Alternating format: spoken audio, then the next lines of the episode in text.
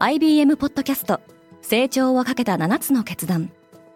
成長をかけた7つの決断とは今後3年間に世界を形作ると予想される7つのビジネストレンドについて IBM が何千ものクライアントとの対話に基づき提言をしたものです。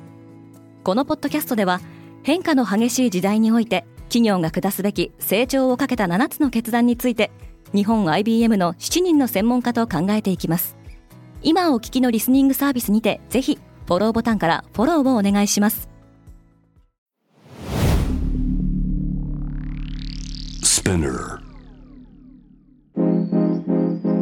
おはようございます。平野真由です。6月8日木曜日。世界で今起きていること。ニューヨークの空は黄色く霞。み近くの高層ビルでさえぼんやりと見えづらい日が続いていますこのポッドキャストデイリーブリーフでは世界で今まさに報じられた最新のニュースをいち早く声でお届けします。カナダの山火事の煙がニューヨークに到達した。カナダ東部のケベック州で続く山火事の影響でニューヨークの大気汚染が悪化しています。空気清浄装置を手掛ける IQ エアによると7日午後10時時点で大気中の汚染物質 PM2.5 の量はインドの首都デリーに次いで世界で2番目の水準となりました。ニューヨークだけでなくミネソタ州やマサチューセッツ州などでも大気汚染警報が出ており当局は外出や野外での活動はなるべく控えるよう呼びかけています。ケベック州では今週だけで150件以上の森林火災の発生が確認されており10万人以上が避難を強いられています。メタはデータ集めに苦労する。ドイツの反トラスト監視機関である FCO ドイツ連邦カルテル庁はメタが運営する Facebook および Instagram のユーザーに対してそれぞれのソーシャルメディア上でのデータを組み合わせて利用するかどうかをユーザー自身が選択できるようにすると発表しました。ヨーロッパで個人のデータ保護を目的に GDPR EU 一般データ保護規則が2016年に定められて以来 FCO は異なるサービスを利用するユーザーのデータを組み合わせて使用するメタのビジネスを調査してきました。メタへの圧力は高まっており先月5月にもアイルランドの規制当局から GDPR に違反しているとの指摘を受け過去最大規模となる12億ユーロの制裁金を課せられています。アマゾンも広告付き動画プランを計画している。Amazon.com が動画配信サービスプライムビデオで広告付きプランの導入を計画しているとウォール・ストリート・ジャーナルが報じました。動画配信サービスではすでに Netflix やディズニーが広告付きのプランを導入しています。一方ユニバーサル・ピクチャーズはパンデミック真っ只中の2020年から新作映画を早ければ劇場公開の17日後にインターネットで視聴できるサービスを開始しましたがこれまでに10億ドル以上の収益を生み出しています。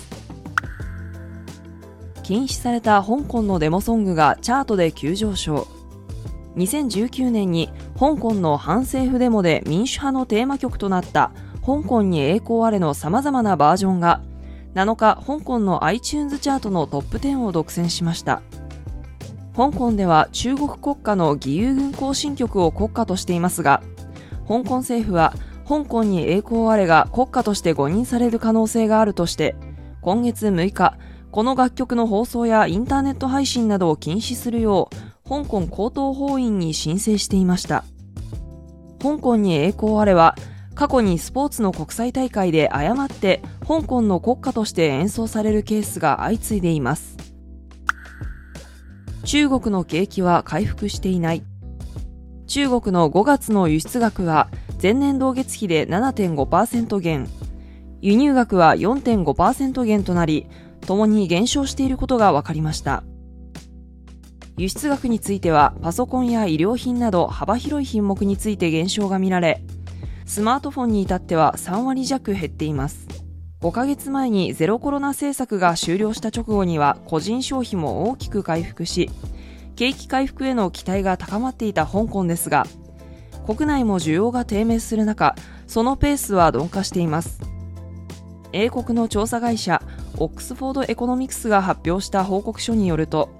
アメリカの経済が景気後退に入ることが予想されるため中国の輸出は引き続き低調に推移するだろうとも言われています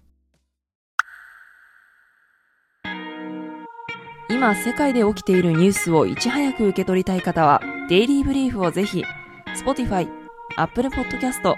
Amazon Music などでフォローしてくださいね。リスナーの皆様の応援により、デイリーブリーフは徐々に魅力的なコンテンツにアップグレードしています。これからもこのポッドキャストを周りの友人や同僚、SNS などに共有して応援していただけると嬉しいです。感想等はレビューでお待ちしております。Twitter でも最新情報を発信していきますので、ぜひ概要欄をチェックしてフォローしてくださいね。平野真由でした。今日も良い一日を。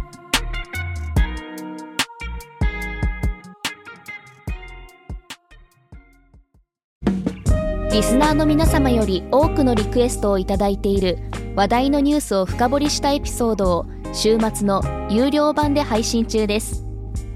今なら1ヶ月無料トライアルを実施中。詳細は概要欄に記載しています。この機会にぜひ聞いてみてくださいね。感想、ご意見もお待ちしています。